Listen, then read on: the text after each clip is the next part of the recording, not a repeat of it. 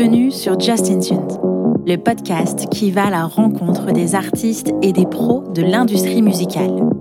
Ici, on parle de musique, de carrière, de galère, de créativité, de talent et de passion. Je suis Justine, fondatrice du podcast et chef de projet pour les entreprises culturelles et projets créatifs. Chaque semaine, je me mets au défi de pouvoir vous partager un max d'infos et d'inspiration pour propulser vos projets. Je vous laisse et je vous souhaite une bonne écoute. Salut Nadège Salut Justine Comment tu vas? Ça va très bien, merci. Et toi? Ben écoute, je vais bien et je te remercie euh, d'être présente aujourd'hui avec moi. Je suis très contente de te recevoir. Ben merci de ton invitation. Je suis également euh, très contente euh, de pouvoir échanger avec toi durant l'heure qui vient. Ben merci beaucoup. sans plus attendre, est-ce que tu peux te présenter s'il te plaît? Bien sûr. Alors, je m'appelle Nadège Automne, j'ai 36 ans. Je travaille donc euh, dans une salle de concert qui est la scène de musique actuelle, donc SMAC euh, de la Drôme, euh, mhm. qui s'intitule La Cordonnerie, et pour laquelle j'exerce plusieurs fonctions, celle de programmatrice, mais mhm. aussi chargée de production. Et je suis aussi en charge des bénévoles, du bar et tout ce qui est de l'accueil du public. Ok. C'est quand même pas mal de choses. Est-ce que tu peux euh, me détailler un petit peu ton parcours euh, Comment tu t'es formé Qu'est-ce que qu'est-ce que tu as suivi Qu'est-ce que tu as fait pour en être là aujourd'hui? Euh, mon parcours, bah, un parcours universitaire en économie un peu plus classique, mais alors maintenant qui est un peu obsolète, hein, c'était il y a une dizaine d'années.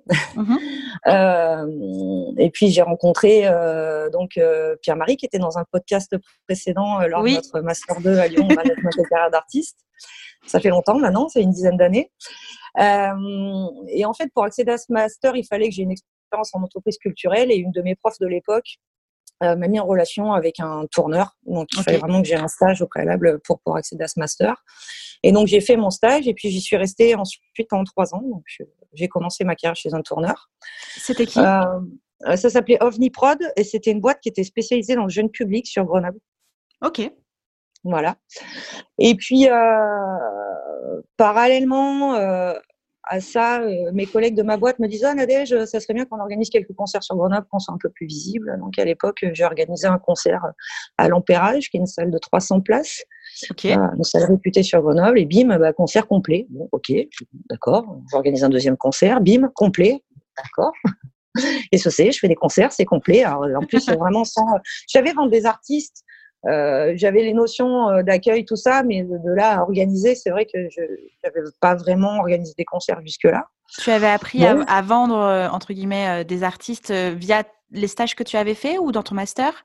Oh, Non, non, dans le master, ça restait assez théorique. Hein, D'accord. comme, tout, comme tout master, c'est le, le, stage d'entreprise qui m'a formé là-dedans. Ok. Donc voilà, organiser des concerts. Et puis, euh, et puis, euh, je vais pas te cacher qu'à la base, euh, je voulais pas bosser spécialement dans le live en fait, dans le spectacle vivant, que ce soit tourneur, organisateur, concert ou quoi que ce soit. Moi, ma passion, ça a toujours été le disque. Hein, ça l'est encore. Je fais beaucoup plus de veille, je dirais. Je suis beaucoup plus attentive au support aujourd'hui euh, qu'au, qu'au spectacle. Ok. Et puis donc, j'ai monté, j'ai monté mon label. Donc voilà, euh, je, je, me suis associée à une personne, donc on avait un peu, euh, je dirais, le côté 360, puisque finalement on faisait tourner euh, les artistes qui faisaient partie du label, puis on avait mmh d'autres artistes un peu plus, un peu plus costauds avec lesquels on bossait, et puis pour donner de la visibilité à nos artistes, tout ça.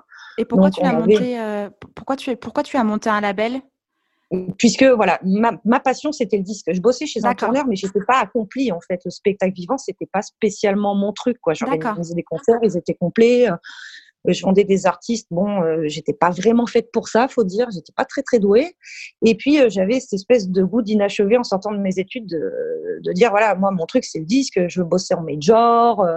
je veux vendre des millions d'albums. Je veux être chef de projet junior. j'avais cette ambition là en fait. Mmh Et euh, avec un gros côté indé. Alors, c'était pas forcément très compatible. Mmh et puis donc j'ai monté mon label. Donc euh, donc voilà, donc j'ai beaucoup beaucoup appris puisque ça restait un, label artisanal. J'ai sorti quatre ou cinq albums, euh, mais euh, ça a été une des expériences les plus formatrices en fait et aujourd'hui qu'on conduit à ce que j'en suis dans ma carrière puisque mmh quand tu as ton label que tu n'as pas trop d'argent au début, bah faut te débrouiller pour trouver des subs pour financer. Donc tu es à fond la caisse dans les, dans les papiers. Mmh faut faire du réseau à fond la caisse aussi. tu es un peu attaché de presse à l'époque, une dizaine d'années les les réseaux sociaux, tout ça n'était pas aussi présent maintenant. maintenant Voilà, tu t'envoyais tes maquettes au magazine de rock, et puis tu te crées après du réseau. Enfin, et puis, euh, et puis après, il faut emmener les artistes en tournée. Donc, euh, j'avais quand même, j'étais quand même tourneur, donc j'arrivais à décrocher des dates, mais tu euh, mhm. t'as pas forcément l'argent pour prendre un tour manager et quelqu'un pour conduire un camion. Donc, en fait, c'est toi qui t'y colle. T'es la première levée, la dernière couchée. Donc, en fait, tout ça m'a conduit finalement à, à, acquérir une expérience à la, je dirais un peu 360 mhm. de la de la chaîne de valeur de l'industrie musicale. Alors, j'ai pas, j'ai pas fait d'édition, euh, je m'y intéresse, euh, je, vois comment ça marche, mais c'est vrai que je suis pas pointue dans le domaine. Mhm. Mais disons que que j'ai commencé en fait euh, dès le développement d'une carrière d'artiste jusqu'à la programmation de concerts. En fait, j'ai pu voir tout le pan de comment ça pouvait se passer. Et ce qui m'a conduit finalement, quelques années plus tard, à être programmatrice dans une SMAC. Voilà, donc un parcours un peu, un peu touche à tout, je dirais. Euh, d'avoir une vision un peu globale de, cette industrie en général. Voilà. Ok. Euh, j'aimerais euh, faire un tout petit retour au niveau de ton label. Tu as été accompagné pour le, pour le structurer, pour le construire, pour te lancer, que ce soit d'un point de vue juridique ou, entrepreneurial? Pas du tout. D'accord. J'avais lancé dans le grand bain tout seul ma formation universitaire déjà, donc euh, bon en termes de comptabilité et tout ça, euh, qui m'a qui m'a beaucoup aidé euh, quand j'ai fait un master en économie. Donc j'avais quand même quelques notions. Ensuite, j'ai toujours été hyper proche du monde associatif, plutôt du côté du sport. Donc c'est vrai que mon label, dans un premier temps, a été monté en asso, donc ce qui fait que c'était pas compliqué pour moi de monter des statuts, tout ça. Et ensuite, euh, bah, la rigueur, quoi, la rigueur des documents administratifs français, quoi. Au début, tu sais pas, puis euh, tu appelles les impôts euh, des entreprises sur enfin voilà, pour les sociétés, tu poses des questions. C'est la curiosité en fait qui m'a qui m'a permis de, de, tenir et monter ce label. je l'ai je l'ai vraiment fait, je dirais seule. Euh, J'ai pas vraiment été entourée. D'accord. du point de vue administratif. D'accord. Tu avais quel âge? Ah, J'avais 25 ans. Okay. 24, 25 ans, je pense. Ouais, je suis vieille déjà. Maintenant, c'est pitchou, hein, quand même. Qui sont lancés plus tôt. oui, mais bon, enfin, moi, je trouve euh, surtout comme ça, toute seule. Enfin, le label, c'est, ça reste un label, que ce soit structure associative ou non. Il y a, il y a des obligations, des contraintes, des devoirs et, et une vision long terme quand même, parce que tu, c'est de la musique, donc c'est pas demain que tu es payé, quoi. Tu vois? Non, c'est ça. c'est, euh, plutôt long, ouais. C'est, c'est assez long et surtout. Euh, après, voilà, c'est euh, de, de, comprendre aussi toute cette chaîne de valeur, comment tu travailles avec un distributeur, puis quand le distributeur est cool, quels sont tes recours. Euh, mmh euh après, le, à l'université, en dernière année, on avait beaucoup de cours de droit aussi qui m'ont beaucoup aidé sur les contrats. voilà, je dirais que je suis pas une autodidacte. J'ai appris à la fac et euh, j'ai pas appris un métier, j'ai surtout appris la rigueur en fait. D'accord. Voilà. D'accord. Ton label était spécialisé genre un, un genre musical euh, spécifique ou pas du tout? C'était euh, au coup de cœur? Plutôt rock, ouais, plutôt rock. Plutôt rock. Euh, punk, metal, voilà, la musique que j'écoutais, que j'écoute encore. Enfin, mmh j'ai changé un peu de, je me suis un peu calmée, quoique. mais, mais voilà, plutôt, plutôt cette scène-là. Et puis, et puis, et puis une scène sur le punk qui est plutôt underground en fait. Voilà. D'accord. Tu étais à temps plein sur ton label? Ah, j'étais à temps plein et c'était difficile. C'était que euh, mon bureau était chez moi, donc euh, D'accord. il fallait se lever le matin, euh, aller bosser à 9h, finir à 18h. Mais finalement, quand on fait tout, quand on doit être l'attaché de presse, faire les demandes de sub, écouter les masters, partir à l'enregistrement, enfin, je suis un peu tout ça dans le désordre, mais parce qu'il y avait, mm-hmm. plein d'albums au même moment en cours. Euh, ouais, ça fait des grosses journées, quoi. Ouais. Voilà. Et ça a duré combien de temps? Euh, 4 ans. Il existe toujours, je ne l'ai pas fermé. Ok. J'y arrive pas. J'y arrive pas, il existe toujours. D'accord. Tu as encore des artistes dedans? Non. Non. C'est vraiment le label du cœur, quoi, maintenant. Oui, oui, oui. Et puis aujourd'hui, euh, avec mon activité professionnelle à temps plein, plus difficile. À la SMAC, euh, c'est impossible. Si on, veut, euh, si on veut bien travailler les artistes, euh, c'est pas possible. C'est une activité à temps plein. bien sûr. On ne peut pas avoir les deux. Bien sûr. pourquoi avoir quand même décidé de, travailler dans l'industrie musicale? Je voulais être médecin légiste, mais j'étais ah pas oui. douée à l'école. Il y a un gros lien. Il y avait deux ans pourquoi? J'ai toujours fait de la musique. D'accord. Vous n'étiez pas doué. Euh, je voulais surtout pas me produire sur scène aussi. J'ai joué dans des groupes, j'ai joué de la batterie puis du saxophone et puis alors, monter sur une sur une scène, c'était pas possible. J'avais la D'accord. Euh, et puis, euh, je devais avoir 16 ans et je me suis dit, mais en fait, euh, t'aimes bien la musique, t'aimerais bien bosser dedans, qu'est-ce qui existe comme métier? Puis j'ai regardé un peu, j'ai dû acheter un bouquin qui devait être à l'époque un truc de l'étudiant ou je sais pas quoi sur les, les métiers de la musique. Et puis j'ai vu qu'il y avait possibilité en fait de bosser dans l'ombre et pas d'être que artiste sur scène. Mmh et puis après, je me suis mis en fait toutes les chances de mon côté pour y arriver. C'est-à-dire que j'étais pas une passionnée d'économie. En rentrant en fac d'économie, je me suis dit bon bah voilà, euh, c'est une industrie, euh, ça dégage un fort PIB, euh, ça reste du business. Qu'est-ce qu'il faut faire? Bah, Fac d'économie, quoi. Voilà. Mm-hmm. ça, ça s'est produit comme ça. J'aurais pu faire socio, psycho, histoire de l'art ou n'importe quoi. En fait, pour moi, c'était quel est le meilleur moyen pour arriver à mes fins, pour arriver à travailler dans la musique. Et c'est une histoire euh, d'université. Hein. Il y a des autodidactes qui ont fait aucune étude et qui s'en sortent très très bien et mieux que moi aujourd'hui euh, et qui ont des super belles carrières. Mais euh, voilà, moi, mon raisonnement, ça a été celui-là en fait. Pour y arriver, qu'est-ce qu'il faut que tu fasses en fonction de ton, tes moyens, quoi. Voilà. Ok. Et ça fait combien de temps que du coup tu es dans la SMAC On a ouvert le 22 juin 2013, donc ça fera sept ans. D'accord. Ok. Voilà. Est-ce que tu peux... ouverture. D'accord. Est-ce que tu peux expliquer euh, ce que c'est et en quoi ça consiste, s'il te plaît? Alors, une scène de musique actuelle, donc SMAC, euh, c'est euh, un label du ministère de la Culture qui est attribué aux structures qui sont porteuses d'un projet artistique et culturel plutôt d'intérêt général et mhm. dans le champ des musiques actuelles. Et les musiques actuelles, ça regroupe notamment la chanson, le jazz, les musiques improvisées, musique traditionnelle, les musiques du monde, et aussi tout ce qu'on connaît, hein, le rock, pop, électro, hip-hop. D'accord. Et donc, en fait, en gros, c'est tout sauf les musiques dites classiques. Voilà, pour, euh, pour faire simple. Et une SMAC, euh, elle a des missions très précises qui lui sont confiées pour euh, bénéficier du label. Mhm. Donc, c'est la diffusion, donc la partie, je dirais, immergée de l'iceberg, c'est-à-dire bah, les concerts que le, le, public peut venir voir. La production aussi et la création, ça veut dire qu'on accueille régulièrement des artistes chez nous qui viennent travailler en fait bah, le live qu'ils vont proposer par la suite. Donc, on les aide à créer et à produire le spectacle. Alors après, il y a des deals hein, qui sont qui sont différents en fonction de l'avancement de la carrière, de la notoriété de l'artiste et puis tout ça, hein, des structures qui sont avec eux. On a aussi l'accompagnement des pratiques musicales amateurs Ok. Donc, euh, voilà, ça ne peut pas être plus clair. Et aussi l'action culturelle. Donc euh, ça, c'est euh, amener la musique à des projets d'action culturelle envers les différents publics. Et tout ça, ça doit avoir une forte implication sur le territoire, en, en complémentarité avec des partenaires territoriaux. C'est pour ça que normalement, ah, il y a quelques exceptions, mais des SMAC, il y en a une par département. D'accord.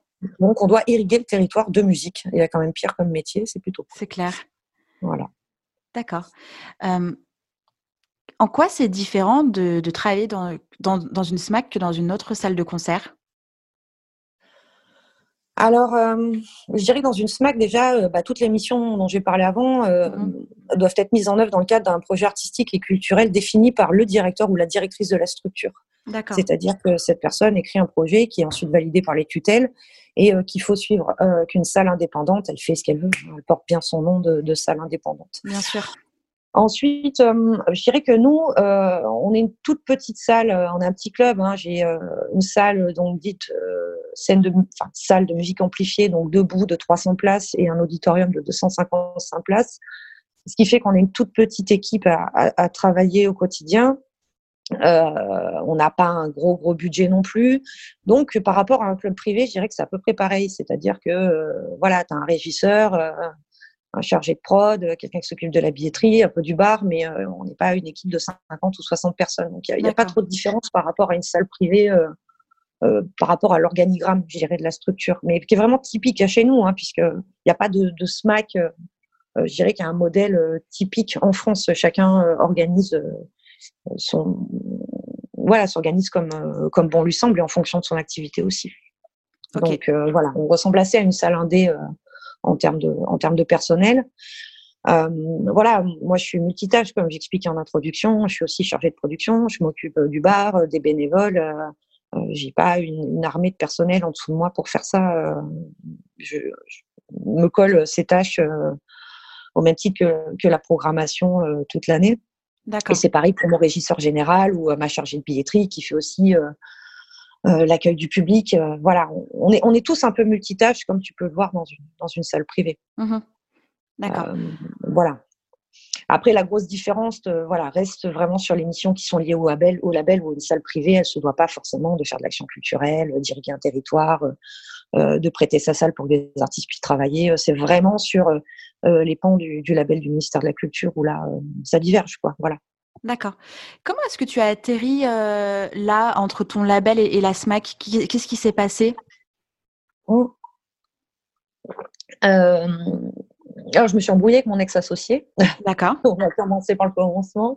ça a été. Euh, euh, j'étais intermittente du spectacle. Euh, essayé de m'en sortir comme je pouvais avec le, label. Quand tu veux bien payer tes musiciens et tout ça, toi, tu sors pas forcément des salaires mirobolants. Bah, je te mhm. rassure, maintenant, c'est toujours pas le cas non plus. et ça inquiétait, ça inquiétait grave mon père. Et puis, comment ça s'est passé? Bah, J'étais donc de retour chez, chez mes parents. Euh, j'ai bossé voilà, dans mon bureau. Et puis, un jour, j'ai reçu un coup de téléphone de la mairie de Romans. Euh, ils me disent, oui, on aimerait bien, on aimerait bien s'entretenir avec vous. Euh, il y a une grosse saison des spectacles à Romans qui s'appelle Romans Scène. Donc, c'est 60 spectacles par an. Ouais on est sur de la Rosta, hein, c'est une salle de 700 places à 1200 places. Il nous faudrait une spécialiste de la musique. Bon, ok, alors moi, euh, me voilà partie euh, dans la fonction publique faire cet entretien.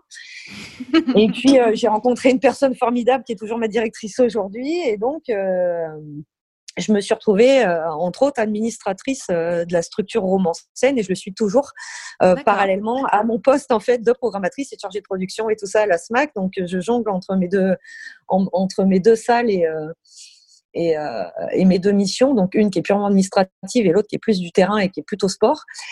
Et euh, voilà, donc ça s'est fait comme ça. Donc euh, j'ai bossé, donc là ça a soulagé mon père. Super, ma fille a un vrai métier. Fonction publique. voilà, dans la fonction publique.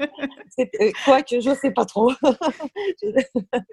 ça l'a soulagé. Puis donc après, ben, les choses aussi faisant, bon voilà, l'embrouille avec mon ex-associé. Euh, puis euh, de plus en plus de travail aussi au niveau de scène. Euh, petit à petit, j'ai laissé tomber le label. Je suis allée jusqu'au bout de la mission. Mon distributeur, qui est un gros distributeur français, a mis la clé sous la porte. qui était Voilà, je crois que MVS Anticraft à l'époque. D'accord.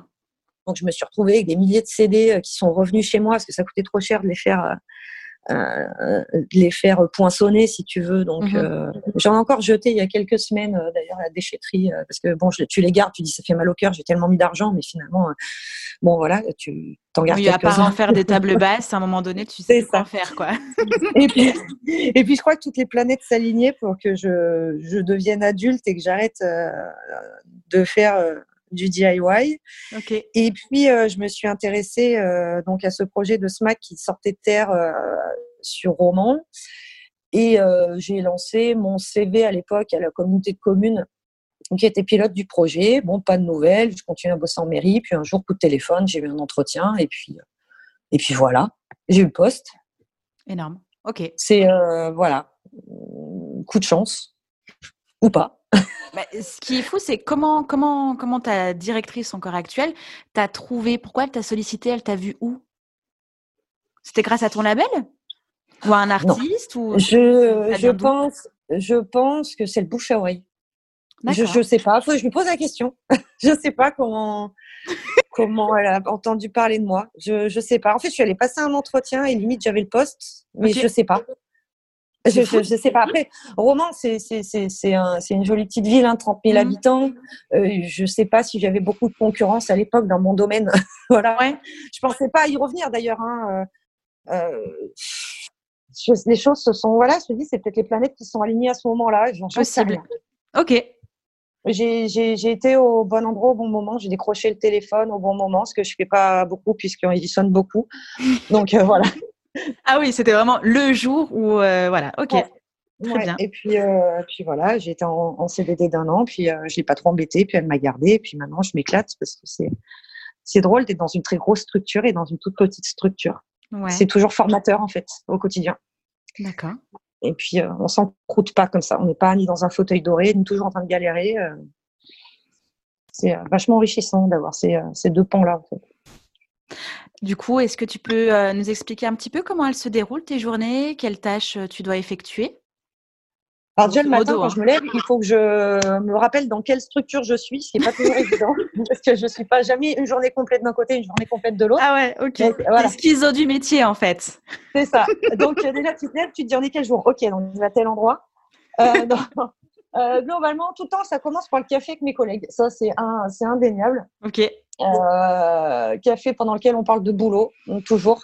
Euh, savoir ce qui s'est euh, passé euh, la veille, parce que voilà, de passer d'une structure à une autre, euh, des fois, bah, je peux pas checker tous mes mails, donc qu'on en parle entre nous vive voix, c'est plus rapide et je sais un peu ce qui m'attend. Ok. Donc, je dirais que que ça, c'est voilà, de boire le café. Bon, je passe quand même 70% de mon temps dans la SMAC, donc c'est déjà de le boire avec mon binôme, qui est mon régisseur général, puisque il est vraiment important. Euh, c'est vraiment mon, allié. Euh, il valide toutes mes fiches techniques. Euh, il est avec moi sur tout toutes les organisations de concerts. Donc, donc voilà, c'est café avec Olivier dès qu'on se voit. Après, il y a les journées sans concert. Donc, déjà, c'est de regarder mes mails et de faire le tri, parce qu'en tant que programmatrice, même dans une petite structure, je ne sais pas si tu imagines le nombre de mails que je reçois, même si j'ai deux adresses mail, une vraie et une fausse. Donc, je vais quand même checker la fausse. une vraie et une fausse. Tu peux expliquer le, le concept? J'ai euh, ma boîte mail de travail vraiment sur laquelle euh, je travaille avec euh, les concerts en cours pour accueillir les artistes, pour emmener au mieux la production, avec laquelle je suis en échange avec les tourneurs, les régisseurs et tout ça. D'accord. Et les tourneurs habituels avec lesquels je travaille dans le catalogue m'intéressent ou ils ont des artistes qui m'intéressent régulièrement. Et après, il y a l'autre boîte mail, je dirais la boîte fourre-tout, qui permet aux tourneurs, aux artistes indépendants, euh, voilà, aux petits artistes de me contacter. Mais ce que je veux dire, c'est que ça ne pollue pas ma boîte mail de travail. C'est une boîte mail que je vais consulter, je vais consulter, je dirais, tous les deux jours. Mmh euh, voilà, je tape dedans, quoi. On, en parlera après, mais euh, qui me permet de voilà de pas polluer mon ma boîte mail de travail sur laquelle j'ai quand même des choses importantes de mes collègues qui tombent tous les jours, quoi. Des réunions à pas oublier, voilà. Des contrats. Donc voilà, donc déjà les boîtes mail, c'est un, un, un, gros taf quand j'arrive. Et ensuite, eh ben, ça va dépendre. Des fois, il y a des urgences, des fois, il n'y en a pas. Donc, en fonction de ça, après, va se, va se décider ma journée. Euh, voilà, je vais aller, euh, je vais aller euh, sur le bar, je vais aller sur de la prod, je vais commencer à préparer les concerts à venir. Et après, il y a les journées, je dirais, qui, qui ressemblent plus donc là à de la prod de concert. Donc ça, c'est la veille ou le jour même, où là, je dois préparer l'accueil à la fois des artistes, de leur staff, du public, des bénévoles qui vont nous filer un coup de main les soirs de concert. Mhm. Donc là, en général, la veille des concerts et le jour J, là, j'ai pas trop le temps d'aller checker mes mails. Et là, c'est un peu le feu. Je un peu partout. Euh, et puis, je suis là pour répondre euh, aux demandes un peu de tout le monde, en fait. Euh. Donc, il n'y a pas vraiment de, j'ai pas vraiment de, de, journée type, je dirais. Il y, a, des choses à faire indéniablement qui, qui, sont, qui se répètent, mais mais ça c'est chouette. Je sais jamais vraiment à quelle sauce je vais être mangée. Après, c'est comme tout le monde. Hein. Les soirs, tu rentres, tu te dis mais quelle journée de dingue ou c'est rare que je me dise quand même, je me suis fait chier aujourd'hui. Ouais. Euh, J'essaie de penser ça. j'ai pas trop le temps d'aller checker mon Facebook ou des choses comme ça. Non, j'ai pas, pas trop le temps. Voilà. Et, après, ben, voilà, j'écoute beaucoup de musique aussi. Hein. Quand je suis au boulot, euh, j'en écoute euh, en permanence, je dirais. mon, mon, bureau est assez bien placé, il est au niveau des loges et tout ça. Quand je suis dans les loges ou quoi, bah, je fais péter les watts et puis j'écoute ce qu'on m'envoie, quoi. Voilà. Ok. Et tu consommes de la musique en dehors de ton travail? Pas trop. Tu arrives plus. Oui, tu arrives plus. Tu rentres chez toi, tu as les oreilles en feu, quoi. euh, oui, puis j'aime bien, j'aime bien les moments, j'aime bien le calme. Euh, euh, après, quand je suis chez moi, j'écoute vraiment mes albums de prédilection, je mhm. dirais, euh, les artistes que je pourrais jamais peut-être accueillir à la maison non plus. Mhm. après, j'aimerais avoir beaucoup plus le temps d'aller voir plus de concerts aussi, mais la plupart ont lieu en même temps que ceux qu'on organise, donc ça c'est compliqué. Donc en dehors des, des, grands festivals, sur lesquels on va, les rendez-vous pro. Euh, non, j'aimerais, euh, je suis pas très loin de Lyon, hein, j'aimerais, j'aimerais y aller plus souvent. Ou même, il y a une super salle indé à, à 20 minutes de la maison, mais c'est vrai que le soir, quand je rentre du boulot, souvent, retourner dans une salle de concert, on prend plein les oreilles. Euh, même si c'est des groupes mortels euh, que j'adore, j'avoue que c'est pas toujours évident euh, de remettre le couvert. Mon, mon, copain est musicien amateur, quand il sort la guitare classique, j'ai envie de lui péter sur la tête, quoi. Et tais-toi, moi la paix. voilà. le pauvre. ouais. La déformation professionnelle plus, quoi. surtout là, en ce moment, en confinement, hier, il l'a prêté à mon voisin qui est musicien professionnel, qui lui peu cher peut pas tourner en ce moment. Il avait une grosse tournée européenne qui l'attendait. Ah et il est allé avec son petit ticket rechercher sa guitare qu'il avait prêtée à mon voisin. j'ai vu arriver la guitare classique. Je me suis dit, je suis foutu. bon, ça va. Il a commencé par du Foo Fighters hier soir. Mais, mais ouais, ouais, j'aime bien, j'aime bien retour au calme quand je suis à la maison. Euh, euh, ouais, c'est. Euh, je, je, sais pas, je sais pas comment sont les autres programmateurs. Peut-être qu'ils sont encore plus musicaux que moi. Je, je sais pas.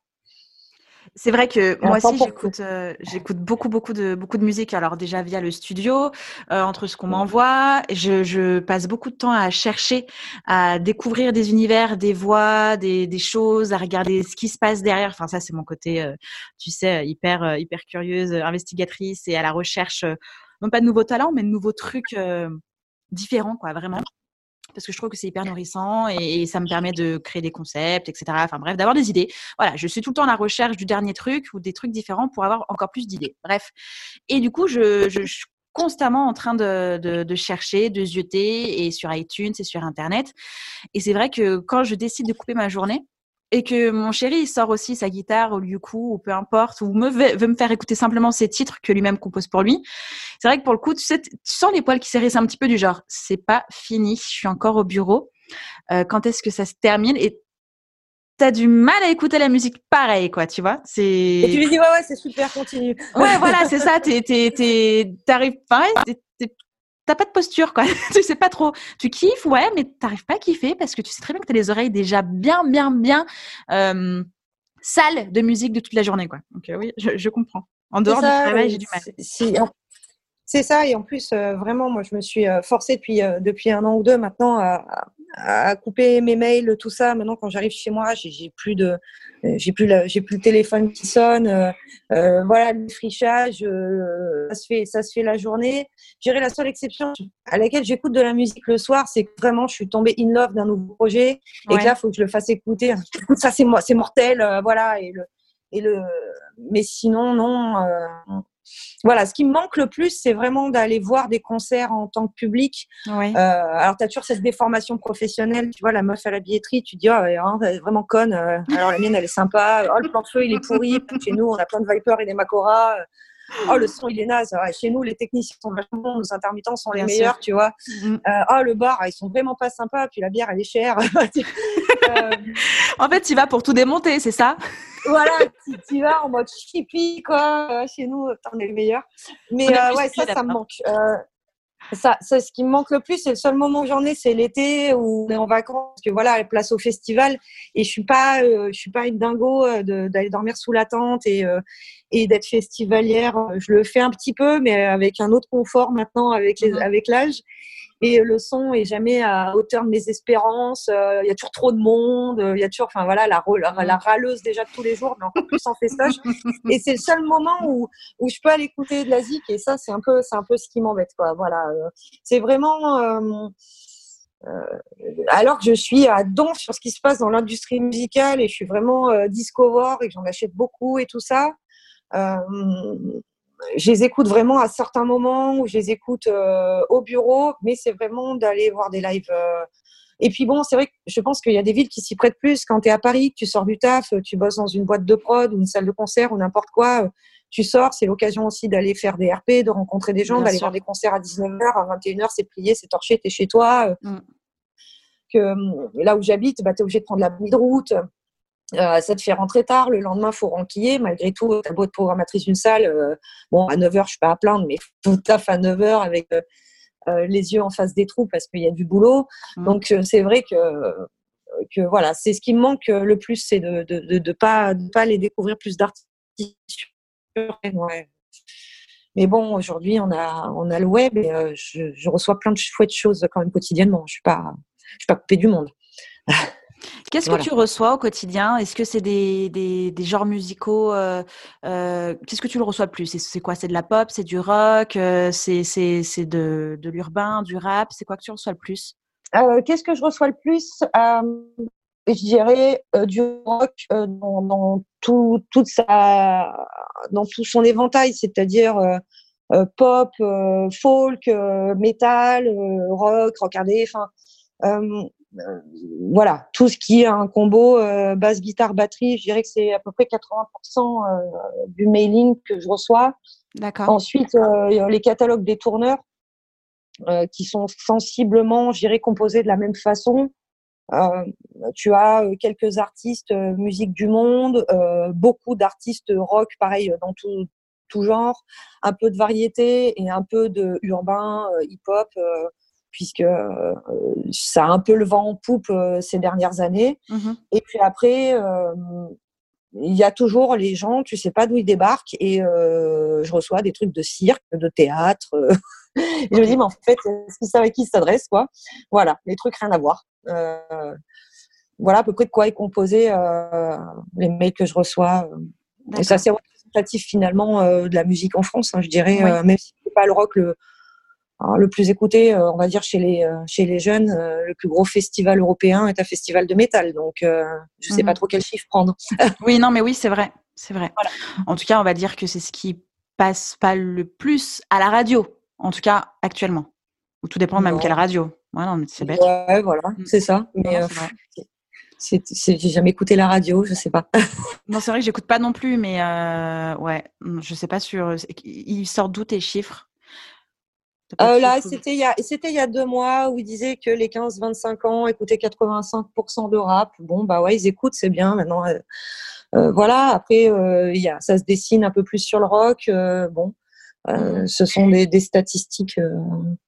voilà. Après, c'est surtout par rapport, je dirais, par rapport aussi au catalogue des tourneurs et puis des, des artistes qui se sollicitent. C'est vrai mmh. que je pense que c'est plus compliqué pour un artiste seul qui fait du hip-hop de prendre son, son mail et d'envoyer un mail à un programmateur que un groupe de rock, euh, ils sont quatre ou cinq, ils sont plus fortes, euh, plus mhm. forts, ils sont peut-être un peu plus structurés. Je pense qu'il y a aussi des codes en fait, ouais. euh, finalement.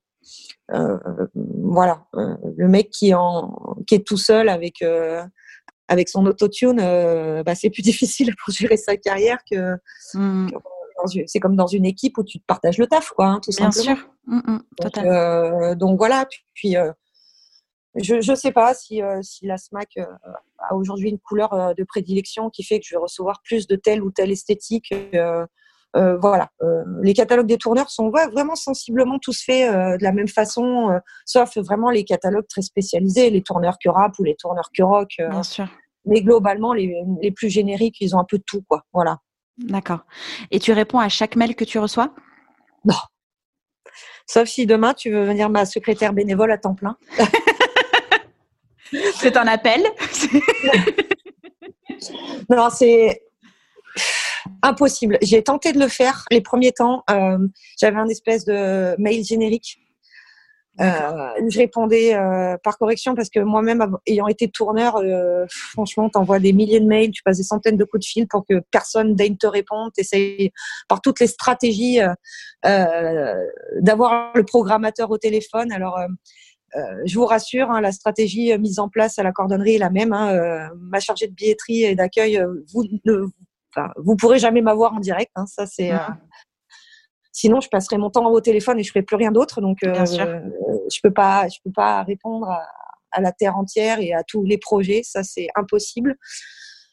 Euh, après, voilà, je réponds aux gens avec lesquels j'ai l'habitude de travailler et encore, hein, quand je suis pas dans le jus, après ils me connaissent. Euh, des fois, je peux mettre 10 jours à répondre en disant, bah écoute, non merci, parce que ce sera une prochaine fois. Mmh après, ils sont, ils se vexent pas parce qu'ils savent que j'ai quand même pluralité, plus, pardon, pluralité de casquettes. Donc euh, c'est vrai que je, je fais pas que ça de la journée, de la programmation. Donc euh, mhm.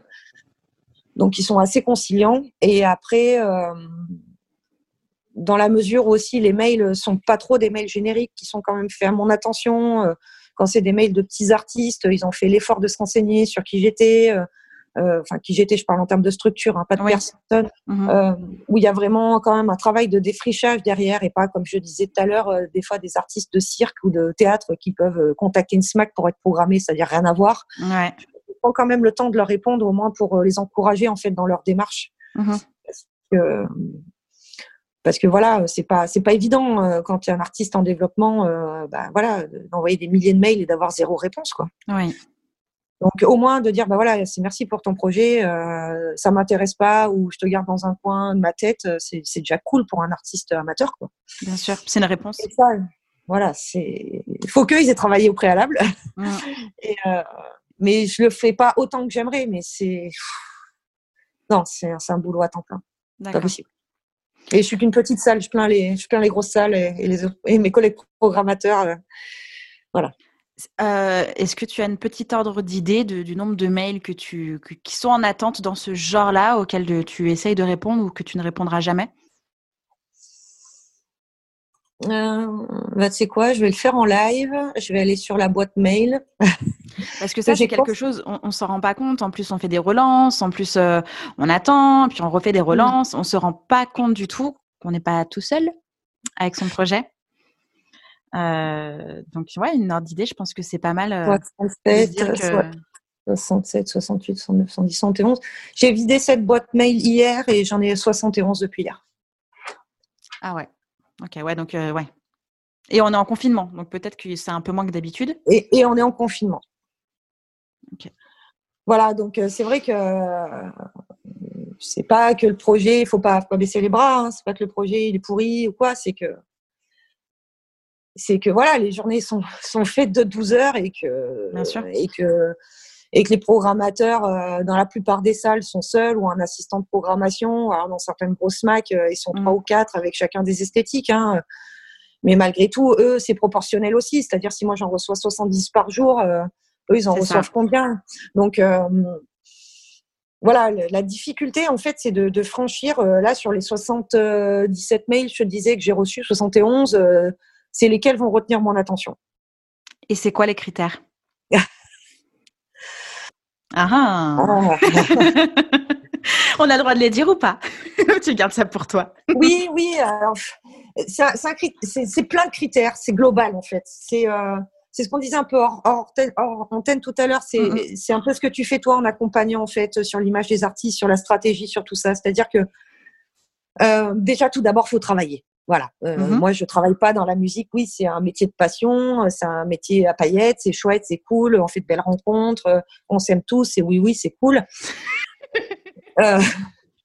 on est à l'antenne, c'est pour ça que je. je c'est ça. C'est tout beau, tout rose. Hein tout le monde est beau, tout le monde est gentil. c'est du taf, voilà du coup, déjà, déjà, faut travailler. Donc, euh, le projet que, que les artistes m'envoient, faut déjà qu'il soit abouti. Quoi. Voilà. Mhm. Tu peux pas m'envoyer. Euh, euh, ça peut être en cours de maquettage ou de choses comme ça. Hein. Je suis pas débile. C'est-à-dire si c'est pas encore passé au mix, au mastering, mais c'est juste pour me demander un avis et pas forcément pour jouer dans la salle. Faut juste, en fait, être honnête et mettre les choses aussi dans leur contexte aussi. Mhm. je, j'ai des potes qui m'envoient des trucs ouais vas-y je fais pas écouter c'est les mix ouais mais il y a pas encore ça oui non mais je sais bon voilà je suis pas je suis pas con ça n'a pas été encore masterisé à New York Euh, vous allez mettre des 100 et des 1000 pour aller faire, faire, ça chez un mec dans lequel vous mettrez le nom sur votre jaquette, mais ça vous fera pas plus en vendre. Mais, mm, mm. mais, euh, mais voilà, donc déjà, c'est d'avoir un produit un peu fini, quoi. Euh, ensuite, il y a la, il y a la façon de, il y a la bio. Enfin, les mecs qui me, qui me racontent, qui me parlent de leurs influences. je m'en fous de tes influences, en fait. Oui, tu veux savoir qui il est? Ouais, puis aussi le line-up. Alors le groupe composé de Martin, Dupont et Pierre, mais en fait, je sais pas, t'es pas Robert Trujillo qui est rentré dans Metallica ou. je m'en fous en fait de qui, de qui vous êtes. Euh, qu'est-ce que c'est quoi votre, qu'est-ce que qu'est-ce que vous faites comme musique? Après euh, alors aussi alors, des bios du type euh, musique voluptueuse, intense, dense, pleine d'émotions mais en fait achetez-vous le dictionnaire des synonymes aussi quoi parce que en fait vous faites tous le même genre de musique donc, euh, essayez de me, vendre un peu le truc, soyez un peu sexy, un peu catchy. T'es pas, euh, pas, pas frustré, ça va en fait, ça me fait beaucoup rire. J'adore, j'adore faire ce, type d'exercice avec les groupes en accompagnement chez nous. Je me régale. Ah oui, c'est pareil quand je leur dis, mais envoyez-moi des photos. Alors, tu as le, typique groupe de métal qui pose devant un mur de pierre ou un champ de maïs. Et avec un t-shirt Slayer. Mais qu'est-ce que vous faites? Mais c'est fini, ça, les années 90. je ris beaucoup parce que je reçois la même chose. Et mais voilà. et dis-toi que sur les 71 000, c'est 60, quoi. Qu'est-ce que tu veux enfin, Il les trouve où tous, les champs de maïs? C'est le même ou? Ouais, je pense que tu vois, il y, a quatre, il y a quatre faces au champ de maïs et puis euh, chacun d'un côté. Donc voilà. Euh, soyez, soyez créatifs, soyez curieux, soyez intelligents et puis euh, euh, dites-vous bien que j'ai pas beaucoup de temps à vous accorder. Donc euh, déjà, si je lis en diagonale votre truc et que ça me, ça me prend plus que 30 secondes, euh, on va avoir un problème, quoi. Donc ça correspond au travail que tu fais toi avec les artistes. Et justement, s'ils sont passés entre tes mains, je pense qu'on va, on va se prendre la tête toutes les deux. non, non, non, non, non. Généralement, ils repartent pas avec un champ de maïs. Généralement. Ou alors j'ai mal fait le taf. Hein. Ou alors j'avais les yeux fermés, j'étais sous. Mais franchement, normalement, non. Mais voilà, ça, c'est euh, les clichés. Euh, les clichés dans tout. Alors, je te parle du métal parce que c'est un domaine que je connais particulièrement, du rock, mais. Mais voilà, dans toutes les esthétiques, l'urbain aussi, quoi. Arrêtez de vous la jouer wesh wesh. Ça en bas des blocs. Voilà, moi j'ai été d'ailleurs euh, agréablement surprise d'une artiste de la région lyonnaise que pendant depuis qu'elle avait fait les, les Inuits du printemps de Bourges, j'avais jamais voulu programmer parce qu'elle avait tout, elle avait, voilà, elle avait les codes du, superbe. De, la rappeuse que je détestais. C'est tout ce qui me sortait par les trous de nez, les clichés. Mhm. Et puis, je me suis retrouvée avec une annulation de dernière minute. Et puis, je me, j'avais toujours dans un coin de la tête malgré tout parce qu'elle sait écrire, tu vois. Donc. Et puis ça, c'était vraiment au tout début de sa carrière. Et puis je replonge euh, comme quoi euh, elle m'avait marqué aussi négativement, vraiment très fort, mais elle m'avait au printemps de Bourges. Au printemps de Bourges. Bah, je l'ai vu aussi. Ah oui, oui. J'ai vu à ce moment-là. Je l'ai découverte aussi à ce moment-là. Et, euh, et en plus, et en plus, elle est invitée dans le podcast. Je la reçois dans pas longtemps. Eh bah, écoute, je euh... bien Elise parce que c'était génial. Et donc, je remate ses clips, donc les derniers clips qu'elle a fait récemment. Et là, je me dis, mais c'est quoi cette meuf? Elle déchire. Ouais. Et en fait, elle a complètement changé euh, d'univers, euh, entre guillemets, visuel euh, elle était, c'est une vraie femme, tu vois, qui mm. assume, qui fait du putain de hip-hop, quoi, et puis en plus qui parle plein de langues, euh, qui, qui, qui est invitée par plein de choses et tout. Mm. Et là, j'ai appelé, j'ai appelé direct. Et en fait, quand je l'ai vue sur scène, ça a été la raclée et c'est génial. Et en fait, comme quoi, son image, en fait, m'avait vraiment euh, déplu au tout mm-hmm. début de sa carrière. Et, et, là, elle fait partie des artistes qui ont marqué ces derniers mois quand j'ai accueilli à la maison c'est une meuf en or qui est hyper généreuse et, sa musique, elle est super. Donc en fait, comme quoi, il faut faire hyper attention, voilà, quand tu envoies un mail à un programmateur, à l'image que tu dégages. C'est ça. Parce que vraiment, je l'avais en horreur, quoi, tu vois. Mm.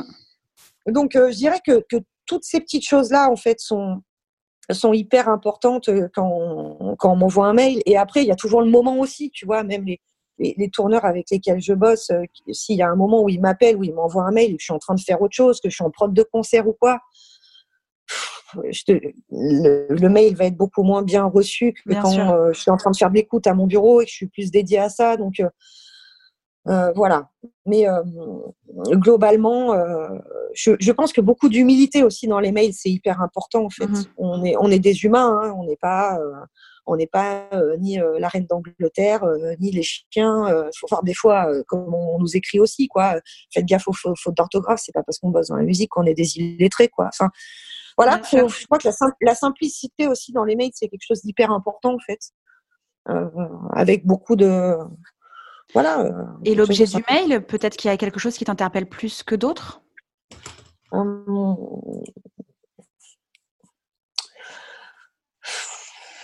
Qu'est-ce que j'ai trouvé une contre-proposition, euh, proposition programmation, ouais bof.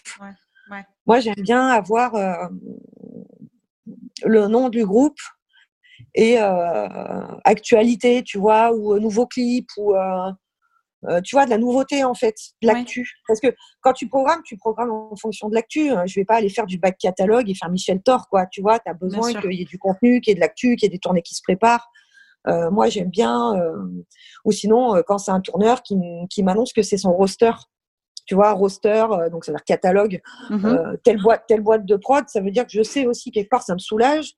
Je vais pouvoir regarder le roster, le mettre dans, dans mes mails archivés en fait en mode roster et puis avoir aller taper dedans peut-être un moment où j'aurai plus le temps.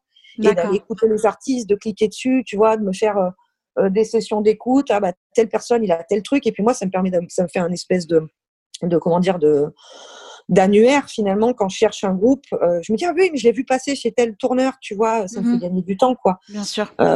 Voilà ça c'est plutôt pour les pour les boîtes de prod et après ouais j'aime bien quand il y a de l'actu en fait sur un groupe un nouveau clip, un nouveau titre, un EP, euh, une rentrée en playlist radio, j'en sais rien. Mmh mais juste, euh, tu as un groupe, tu as un groupe, oui, mais enfin bon, vous êtes des millions dans ce cas, quoi. Bien sûr. Est-ce que tu fais des découvertes euh, sur SoundCloud ou en fait tu, tu découvres que ce qu'on t'envoie et qu'est-ce qu'on t'envoie comme lien généralement? Alors, je je sais pas si on peut dire des marques dans ton podcast, mais les nouveaux ordinateurs dont nous sommes équipés n'ont pas de lecteur CD. Donc, euh, j'ai un espère. C'est en 3, bonne chance. Euh, CD pourri à côté, euh, mais j'en reçois plus trop. et tant mieux, parce que ça coûte cher les disques à faire faire, donc c'est un peu con de les envoyer. Mm-hmm. ouais, le SoundCloud, j'en reçois pas mal. je trouve ça chouette. Après, donc ça, c'est vraiment quand euh, euh, l'album vient sortir, il n'y a pas eu de tournée, euh, il n'y a pas de live. J'aime bien recevoir quand même des clips, pas des clips, pardon, des, lives. J'achète un live, moi, hein, quand même. Hein. Oui, oui, oui. Donc, je veux dire, aujourd'hui, toi comme moi, avec les logiciels qu'il y a, on chante comme Maria Carré, hein, si on le mmh. veut. c'est voilà. J'aime bien. j'aime bien, j'aime bien avoir des, j'aime bien avoir des lives. J'aime bien avoir, même si c'est 45 secondes, l'énergie. Euh, des mecs sur la scène, le plan de feu, tu vois, s'il y a du décor, s'il y a une créa lumière, euh, ou si c'est complètement brut. Euh, enfin, tu vois, j'aime bien, j'aime bien avoir un bout de live ou, ou même un bout de répète, même si le son il est pas terrible, de toute façon, même si le son il est pas génial, si c'est pas faux, s'il y a s'il n'y a pas de pain, tu, es quand même capable d'entendre la qualité de ce que tu peux programmer si tu veux. Moi, mmh. j'aime bien ce côté exclu et pas aller regarder le million de vues sur YouTube ou sur Instagram. En fait. Ok. Euh, je suis assez. Après, ça, c'est moi. Euh, je pense qu'il y a des programmateurs, ils vont aller checker le nombre de millions de vues sur YouTube. Hein. Oui. Je te dis pas que je vais pas le faire en, bout du bout avant de. Ensuite, oui. Euh, mais j'aime bien, j'aime bien rentrer, m'immiscer dans l'univers un peu intime du groupe. D'accord. Voilà. Je sais pas, c'est mon côté voyeuriste, voyeur. Privilégié peut-être aussi. Ouais, ouais, ouais. J'adore aussi que on m'envoie un peu en exclu, euh, tu sais, euh, le lien SoundCloud de l'album à venir, surtout ne pas diffuser. Mais je, en plus, je ne le diffuse pas, mais je suis comme une dingue. Je dis, alors on est des centaines d'autres programmateurs à l'avoir eu, à l'avoir eu à ce moment-là, mais je me dis, c'est trop bien.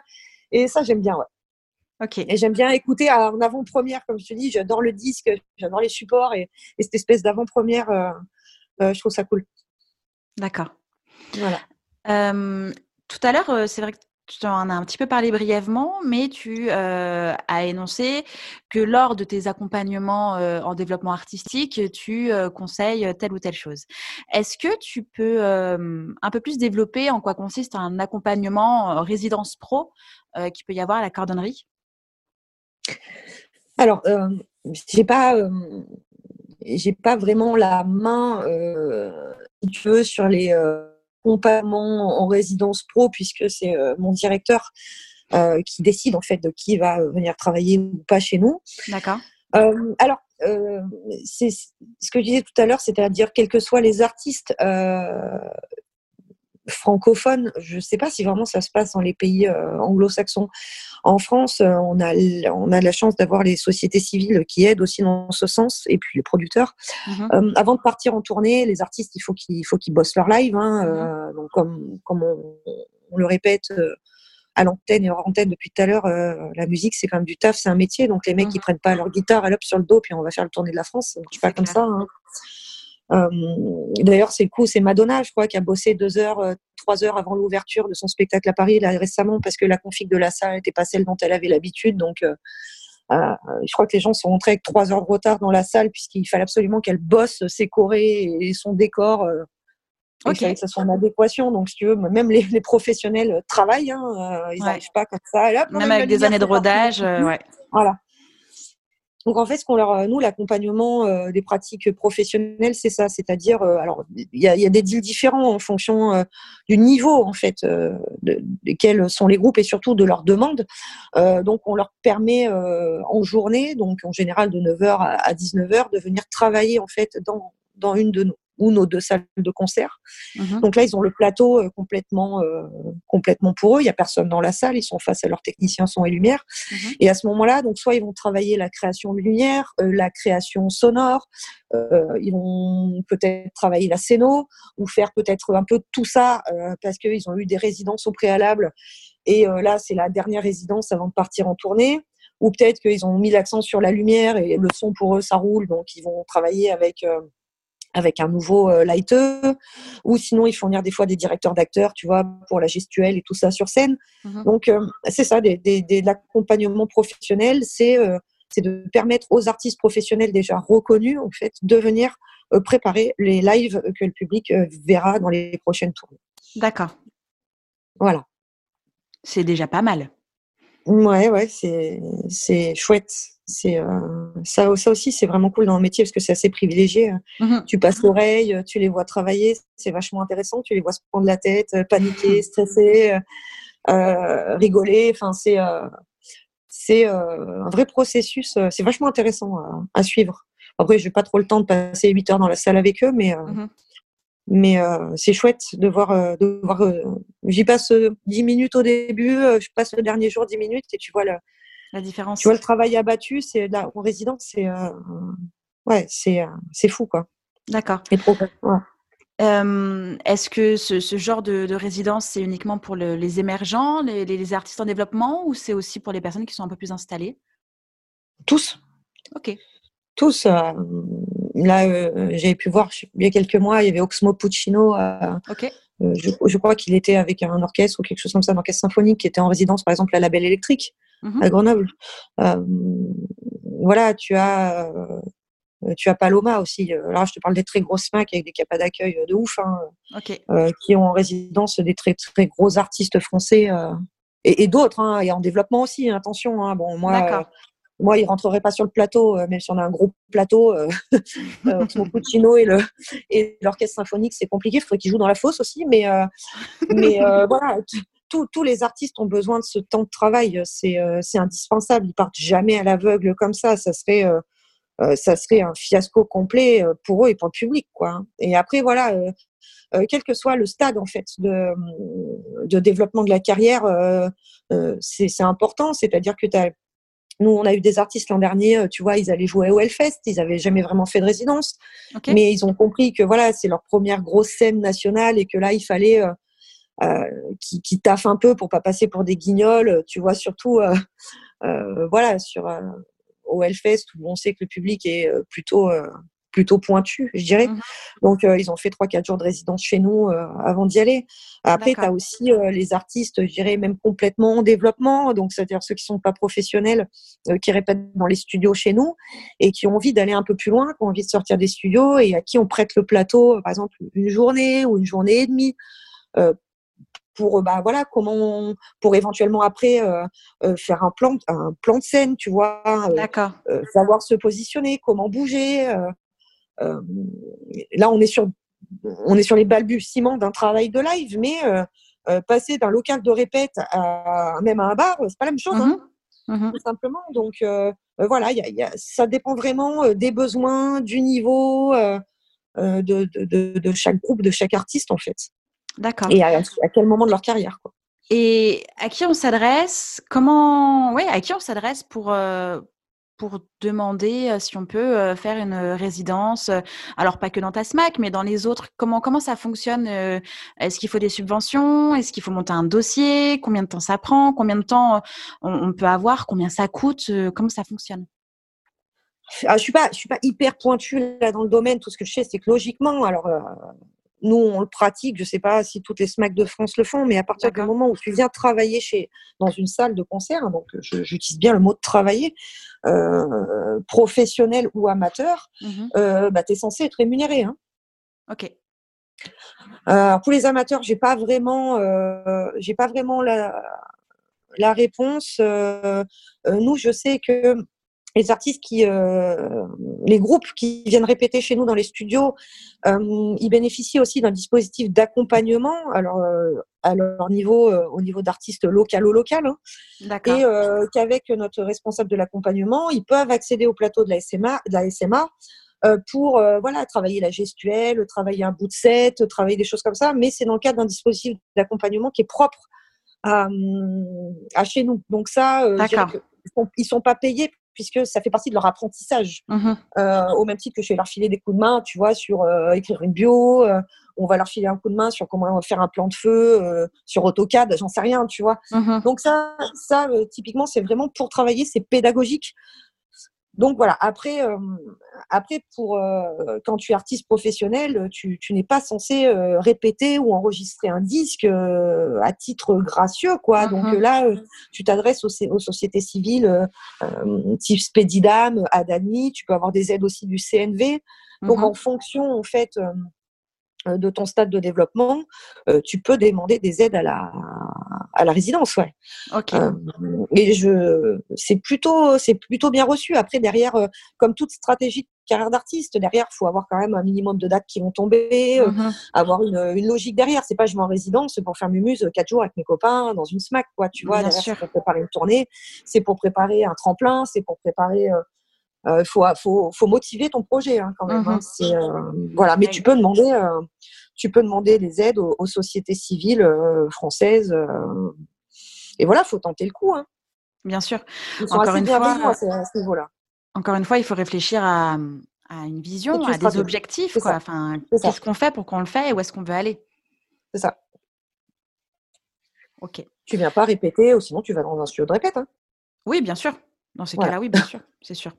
Euh, j'aimerais qu'on fasse un, petit point aussi, puisque euh, tu disais que tu, que tu étais aussi nana du, du, disque et pas seulement du live. Euh, est-ce que tu peux me parler un petit peu de, de toi, ton expérience dans le milieu du disque, ce que tu pourrais conseiller, recommander aux personnes qui nous écoutent actuellement, qui souhaitent bah, sortir leur musique? Ah, J'y suis plus depuis quelques années. J'espère ne pas être devenue obsolète. parce que je dirais euh, aujourd'hui, alors ça a 20 ans hein, ce que je vais dire, mais arrêtez de courir après les labels déjà. Mmh euh, travaillez, mettez, mettez le moins d'argent possible dans, dans l'enregistrement de, de, votre album. Alors, il faut que ça sonne hein, quand même, puisque j'espère que vous, le, vous allez le vendre en sortie de scène et, et que ça sera pas un truc tout foireux, tout miteux, mais sortir des galettes correctes, c'est intéressant, c'est important. Mmh Après, si demain, euh, allez, on va passer tout ce qui va se passer entre, euh, vous êtes repéré par une major ou un gros label, euh, si vraiment ils croient en vous, on mettra le pognon pour le presser, votre disque. Donc, aujourd'hui, je dirais qu'il faut plutôt mettre l'argent voilà, dans la promo, dans le marketing, c'est le nerf de la guerre, dans, dans l'image, dans, voilà, peut-être. Alors, je, ne devrais pas dire ça parce qu'il y, a des esthétiques dans lesquelles ça fonctionne. Et après, moi, je ne fais mhm. pas partie de. Tu vois peut-être d'où je, veux, je veux en venir, mais euh, dans le pay to play, hein, dans, certaines esthétiques. Alors, je pense vraiment dans le metal underground, euh, genre dans le grind ou euh, dans le black metal, où des fois, il vaut mieux mettre 5000 euros sur la table et se payer une tournée européenne avec une tête d'affiche hyper connue mhm. et vendre plein de merch et faire euh, plein de concerts à guichets fermés plutôt que jouer dans des caves. Tu vois, je pense mhm. qu'aujourd'hui, ça, ça a beaucoup plus d'impact sur une carrière euh, que de sortir euh, un album qui t'a coûté 10 000 boules parce que parce que n'importe quel super gros mec du mastering californien l'a fait. Mhm. Moi, je serais plus là-dedans. Peut-être s'entourer d'un bon attaché de presse aussi, si tu veux, euh, euh, quelqu'un qui va bien travailler le projet, qui va faire du reporting, euh, qui va avoir envie de défendre le truc. c'est quand même beaucoup plus important.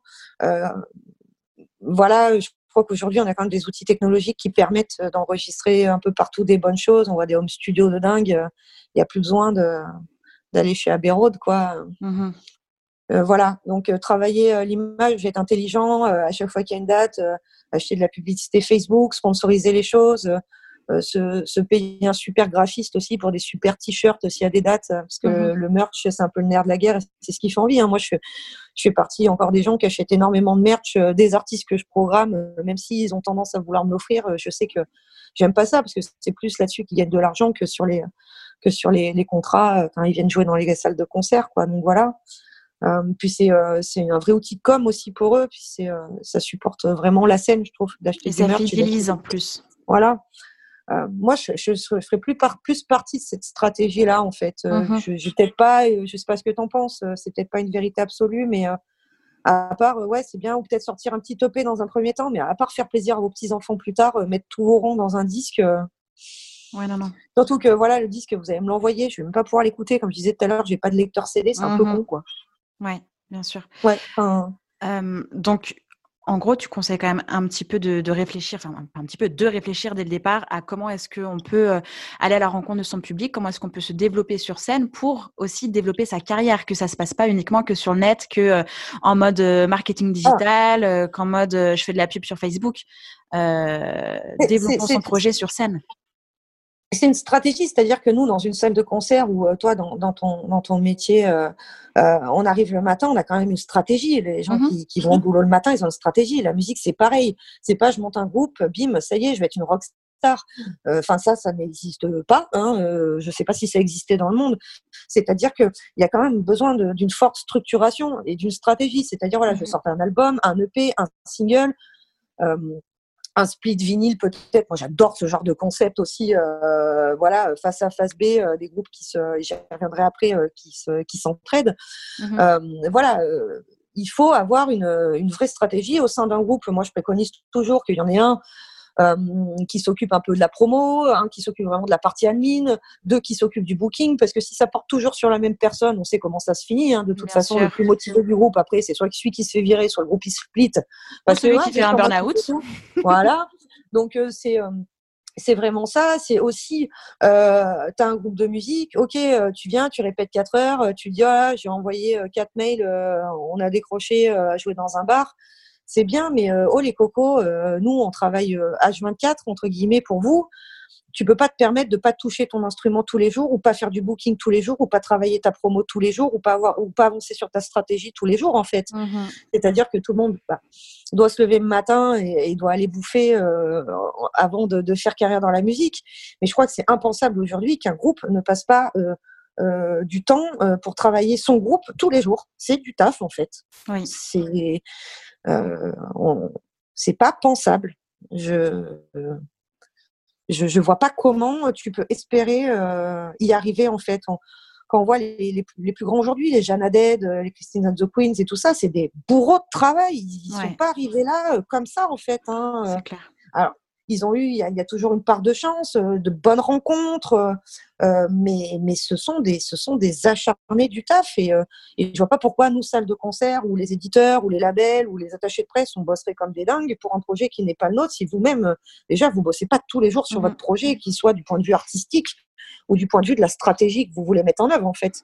J'en ai pas. moi, je, je, je suis. Euh, on n'est pas vos bibes en fait, hein, messieurs, mesdames les musiciens. Euh, on, vous défend corps et âme, mais euh, par contre, on n'est pas. Soyez le moteur. Pas vos choix.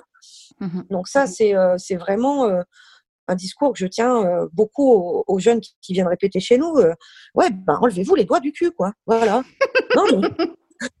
Ça a le mérite d'être clair au moins. Bah ouais, non, mais je, je suis pas votre nounou. Voilà. Et après, quand vous aurez compris tout ça, que vous aurez mouillé la chemise, peut-être que oui, on va pouvoir commencer à bosser et, aller un petit peu plus loin quand vous aurez compris un peu tous, euh, tous nos métiers. C'est facile de dire qu'un tourneur, il trouve pas de date et qu'un attaché de presse trouve pas de chronique. On peut pas quantifier euh, les heures de coups de téléphone et de mails euh, qu'ils ont envoyés à des gens comme moi qui répondent pas, en fait. il faut le faire, ce taf-là. Déjà, faut en bouffer pour s'en rendre compte et après aller aller collaborer euh, avec ces gens-là. Et je pense qu'après, les, collaborations sont, euh, sont d'autant plus meilleures, en fait, quand les artistes comprennent, euh, mm. les, les, rôles de, de chaque, chacune des personnes de, de cette industrie-là. Après, il y a le côté aussi corporate, je trouve, qui manque vachement. Quand, j'étais gamine, quand on faisait de la zik, on organisait des dates, on faisait des échanges de dates, on faisait des splits 45 face A, face B, comme je te disais on faisait, euh, comme on peut voir euh, en ce moment en confinement, euh, tu vois, là, il y a un truc qui va sortir, un, album en digital, là, le 15 avril, avec plein d'artistes qui ont fait des covers de grands titres connus. Bon, bah voilà, ça va être un soutien un peu comme le festival Je reste à la maison en ce moment, mais là, mmh plutôt pour la partie, on va dire, support. entraidez-vous, quoi. Euh, enfin, échangez, euh, euh, soyez curieux, aidez-vous. Je trouve qu'il y a une montée d'individualisme très fort dans les groupes que nous on accueille. C'est ouais, comment je vais être meilleur que le groupe qui répète dans le studio A alors que je suis dans le studio B, quoi. Mm. tout seul, vous n'y arriverez pas, les gars. Hein. C'est, ça marche pas.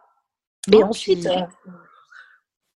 Pardon, vas-y, vas-y Justine, parce que tu, tu, me lances sur le sujet, là, ça va durer deux heures. Hein. Ah non, non, mais c'est super, mais euh, c'est vrai que quand tu parles de, des groupes qui peuvent s'entraider, il faut arrêter de se regarder en chien de faïence. On fait une, analyse de la concurrence pour voir qui a déjà dans le marché, je suis OK, même si j'aime pas euh, ces mots-là. Il faut se rendre compte de qui est-ce qui peut y avoir à côté et en face, mais ça ne veut pas dire qu'on est, qu'on est concurrent, ça veut dire qu'on peut possiblement euh, organiser des dates ensemble. S'il y en a un qui se met sur le, sur, sur, sur le et que l'autre il est plus doué sur la création d'un site internet et que l'autre il est plus doué sur euh, gérer des campagnes Facebook et YouTube Ads, et eh ben partagez-vous le taf et, euh, et faites des tournées ensemble et investissez. Il euh, faut s'entraider.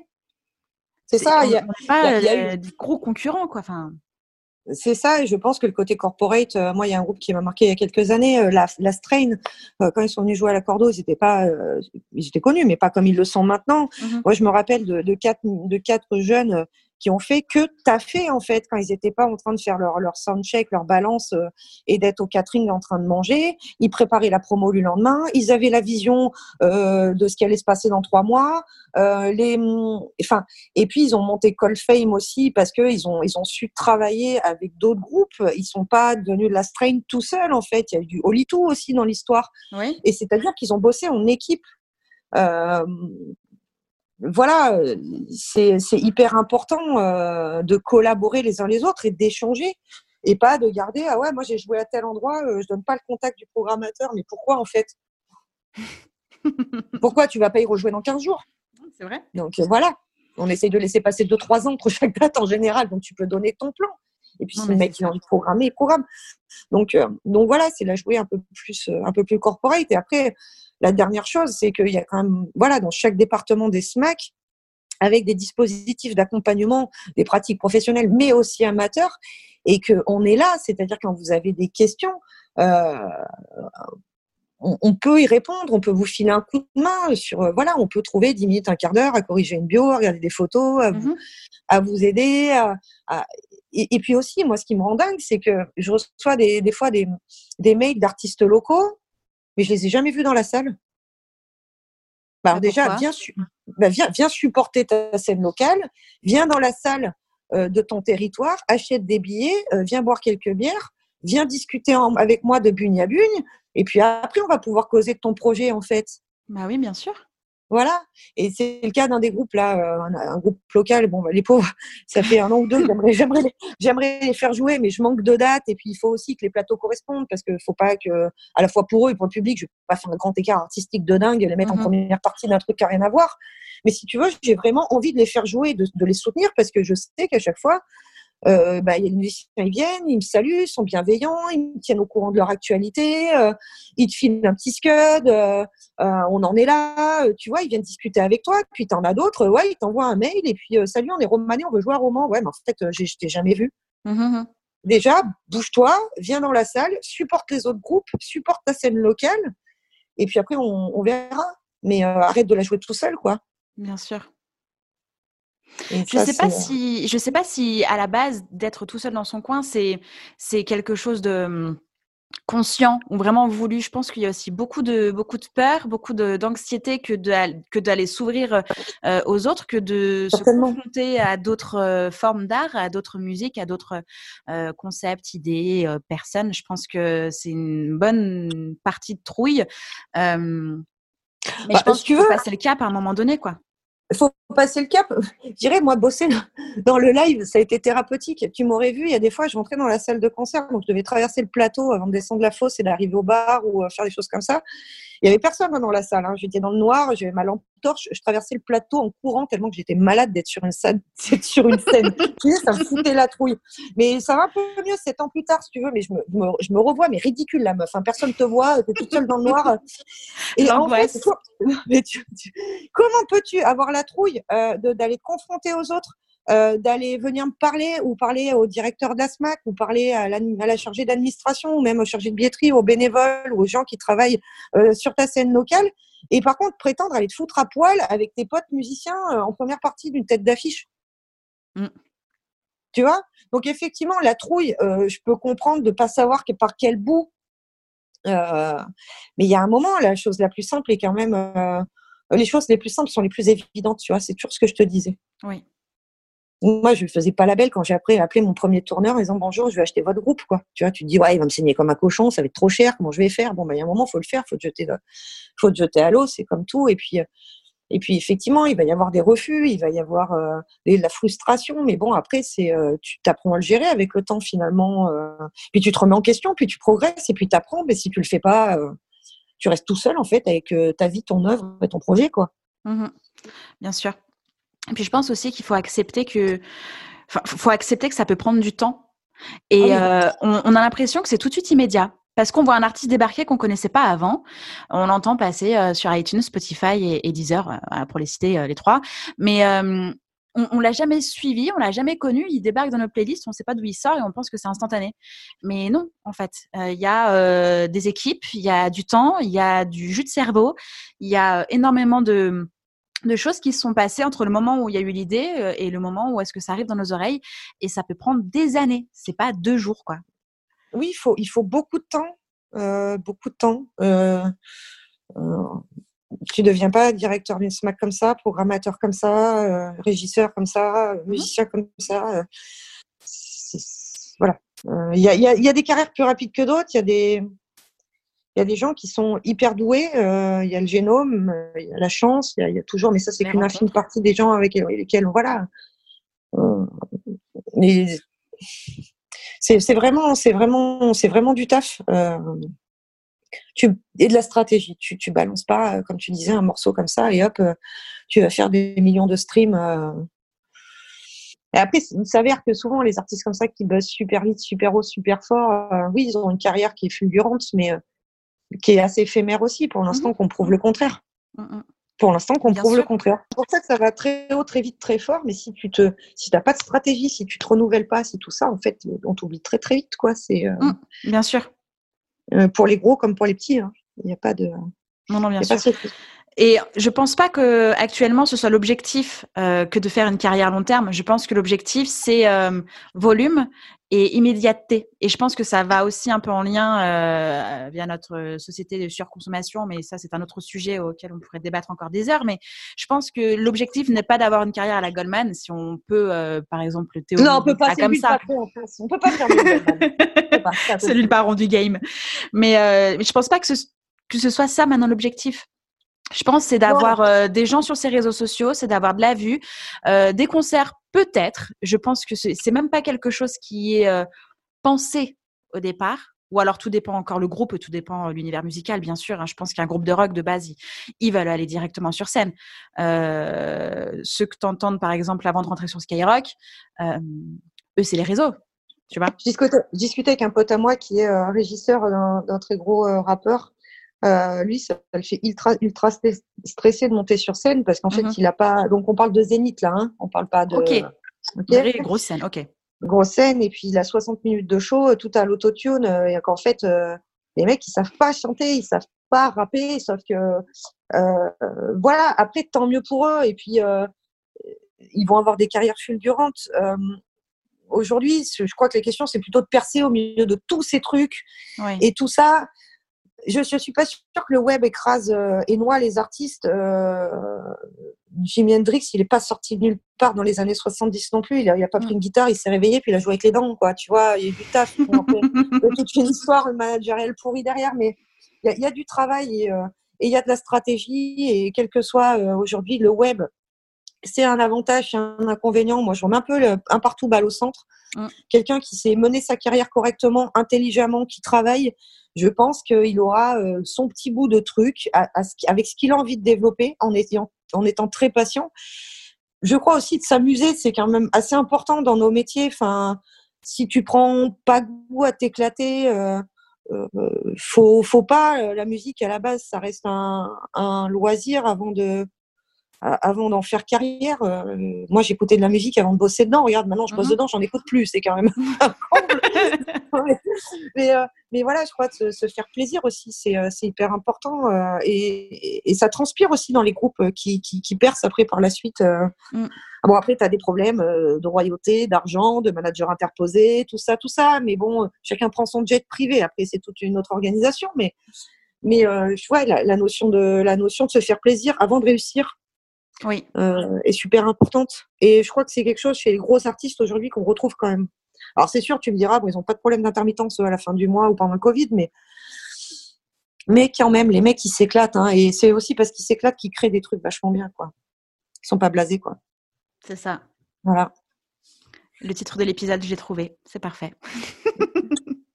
Aïe, j'ai dit quoi?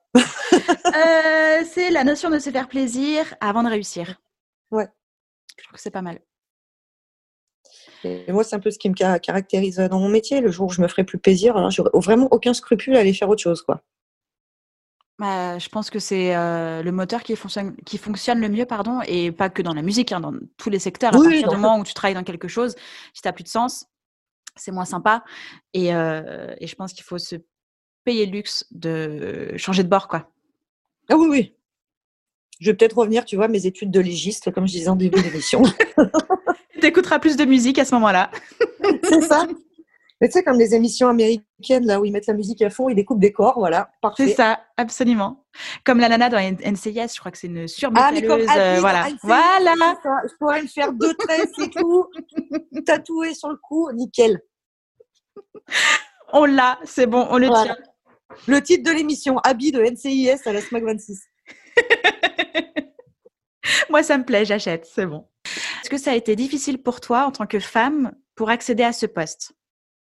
Alors, l'accession à ce poste, non. Euh, mmh clairement non, puisque euh, mon directeur euh, se targue souvent d'avoir une femme programmatrice. Il est assez bienveillant par rapport à la mixité dans les équipes. voilà, dans, l'équipe, on va dire globalement, je crois qu'on est autant d'hommes que de femmes, peu près. Ok. je compte exactement. Donc non, pour accéder à ce poste-là, non. Après,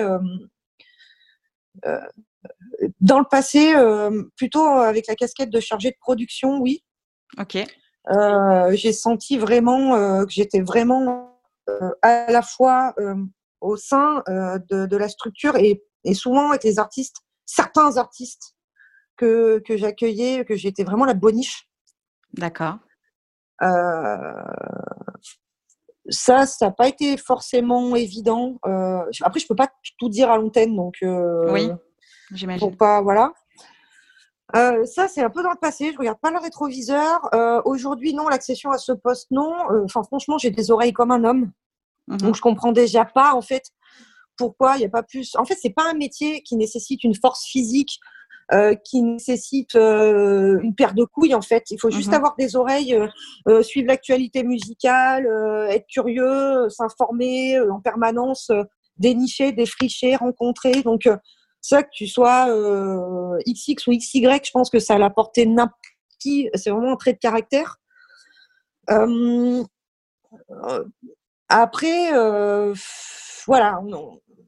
Je trouve qu'au contraire, des fois, les relations avec les tourneurs masculins sont beaucoup plus simples. Mm-hmm. Il n'y a pas de rapport de force. ils savent comment je suis. Je suis plutôt honnête et transparente. Donc voilà. Euh, et puis même certaines tourneuses, euh, bah voilà, pas plus tard que ce matin, je mettais un texto à une tourneuse euh, de Toulouse qui est devenue une copine, tu vois. au contraire, c'est plus rare, je dirais, parce que les filles sont beaucoup plus mauvaises entre elles dans cette industrie que le rapport homme-femme, je trouve. D'accord. elles ont beaucoup plus peut-être de choses à prouver, elles sont beaucoup plus frustrées de leur, de leur posture. Mmh pourtant, euh, moi, je suis pas dans un jeu de, dans un rapport, on va dire, de séduction. Je te parle même pas de séduction physique, hein, euh, mhm. avec les tourneurs pour faire baisser les cachets ou des choses comme ça. C'est juste un peu de la droiture et de la justesse mhm. euh, pour que tout le monde y trouve son compte, que ce soit toute l'économie finalement, la salle de concert, le public, les artistes, les tourneurs. je trouve que c'est des fois avec les femmes que c'est plus compliqué, ouais. Elles sont beaucoup plus garces. voilà. Après je pense qu'il y a beaucoup de femmes euh, programmatrices ou chargées de production avant moi euh, qui ont peut-être déblayé le terrain aussi. Oui. Tu vois, je suis encore euh, jeune et je pense que certaines, surtout celles qui sont directeurs de, directrices de SMAC actuellement et tout ça, qui ont vraiment fait ce, travail mhm. pour, pour me laisser le champ libre et du fait que j'ai vraiment pas cette question-là à me poser quand je vais travailler le matin, en fait. Ok. J'ai pas du tout l'impression de faire un boulot de mec et d'être ou privilégié ou ou pas être à ma place. Euh. Ça m'arrive de le sentir, mais en fait, j'ai tellement d'autres merdes à gérer au quotidien, franchement, que. Pas le temps. ouais, j'ai pas le temps pour ces bêtises, en fait. Mhm. Ouais, je, je, trouve ça tellement naze. Euh, mais quelque part, je culpabilise de peut-être pas défendre peut-être un peu plus le bout de gras, mais euh, je sais, je saurais pas le faire. Honnêtement, euh, voilà. Je pense que déjà qu'on soit là, toi, moi, mes copines tourneuses, d'autres directrices de, mm. de SMAC et, programmatrices, ça suffit. Enfin, c'est cool, quoi. Bien sûr, bien sûr. Ça, c'était vraiment une question qu'une artiste m'a demandé de, de, te poser. Eh ben, c'est, euh, j'ai, je suis pas artiste, donc j'ai certainement pas la même mmh relation possible qu'elle au reste de la filière de l'industrie, en fait. Mmh, possible. En tout cas, moi, quand j'ai lancé le podcast, j'avais envie qu'il soit mixte et j'avais pour objectif vraiment bah, à la base au départ, mais je savais bien que ça allait pas être faisable d'avoir une fille, un garçon, une fille, un garçon, donc une fois sur deux. Euh, au rythme, c'est pas possible. C'était trop, trop, trop de logistique. Mais du coup, euh, je surveille un peu, un peu ça et, euh, et j'ai autant de filles que de garçons, moi y compris. Et sur les épisodes qui aussi euh, sont en cours d'enregistrement, ils vont bientôt sortir. Donc je suis assez contente de pouvoir mettre en lumière à la fois les hommes et les femmes. Moi, le but c'était de faire un endroit safe et mixte et de pas être plus un plus l'autre. Ou, voilà, c'est simplement que, chacun ait sa place pour son métier, pour son expertise et, et parce qu'il est bon dans ce qu'il fait. Après, je, je, je crois que, enfin moi, je, je, programme des hommes, des femmes. Euh, forcément, je, suis peut-être un peu plus bienveillante envers les femmes, mais pas parce qu'elles sont des femmes au même titre que moi. C'est simplement que euh, j'ai pas pu aller au bar en trans parce que c'était la guerre euh, de la SNCF là, à ce moment-là. Mmh donc je me suis tapé toute la prog des bars en trans euh, à domicile là, sur mon ordinateur, donc deux jours d'écoute. Et quand j'écoute tout ce qui se passe en urbain, musique urbaine, en fait, les meufs, elles mettent des grosses raclées aux mecs. Mm. Et euh, c'est pour ça que là, prochainement, je vais programmer des femmes en hip-hop parce qu'elles sont largement meilleures que les mecs. Mais si tu veux, dans cette esthétique-là, à ce moment-là, je les trouve meilleures. Euh, ça me viendrait jamais à l'idée. Enfin, j'ai eu fait des groupes de rock en féminin, ça a été très rare, mais c'est des filles parce que des fois pour moi elles n'ont pas la puissance ni la rapidité de, technique d'un mm. homme. Mais j'ai eu des belles surprises aussi, si tu veux. Après, je, je me mets à leur place euh, quand je vois certains, certains programmateurs qu'on fait Bertrand Cantat. Mm. Voilà, je suis une femme programmatrice Là, je suis vraiment une femme programmatrice et ça ne m'aurait jamais venu. Ça me serait jamais venu à l'esprit de faire ça. Mm-hmm. Voilà. Même si euh, on peut partir en live et se dire bah, peut-être qu'elle méritait des gifs parce qu'elle était hystéro à ce moment-là, tu sais, mm. c'est pas une raison. Il n'y a qu'un homme pour programmer Bertrand Cantat.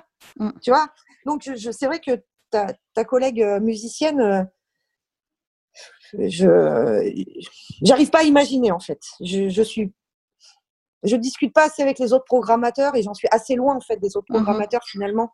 Je suis qu'une toute petite salle, je les intéresse pas, je dirais. Euh, je suis peut-être une femme aussi finalement, tu vois, puis je suis jeune donc euh, j'ai tout ce qu'il faut pas.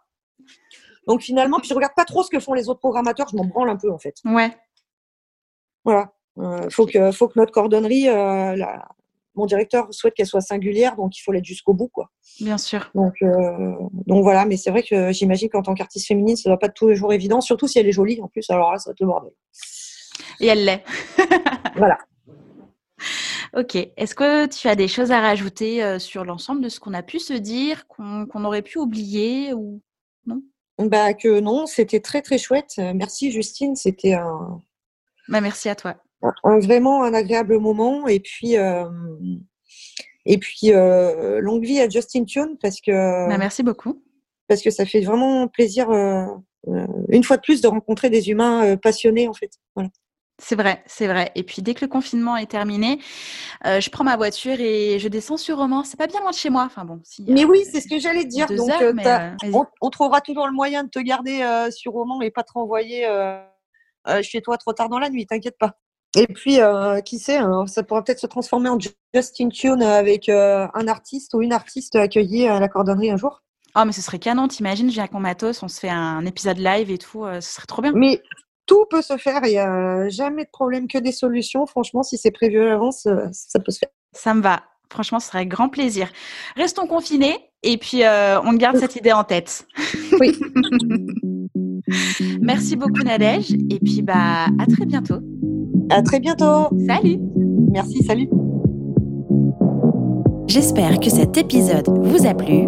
N'hésitez pas à partager le podcast à une personne qui souhaite se lancer dans l'industrie musicale. Si vous aimez le podcast et son contenu et que vous souhaitez me soutenir, rien de plus simple. Il suffit de commenter, de mettre des pouces en l'air, de me donner des étoiles sur Apple Podcast, de suivre les réseaux sociaux du podcast et de vous y abonner sur Facebook, Instagram et Twitter au nom de Justin Tuned. Si vous avez des questions, si vous avez des idées pour les prochains épisodes, n'hésitez pas à me laisser votre message en commentaire ou alors directement sur l'adresse mail hello@justintunes.com. Merci d'avoir pris le temps de m'écouter et à très vite pour le prochain épisode du podcast Justin Tunes.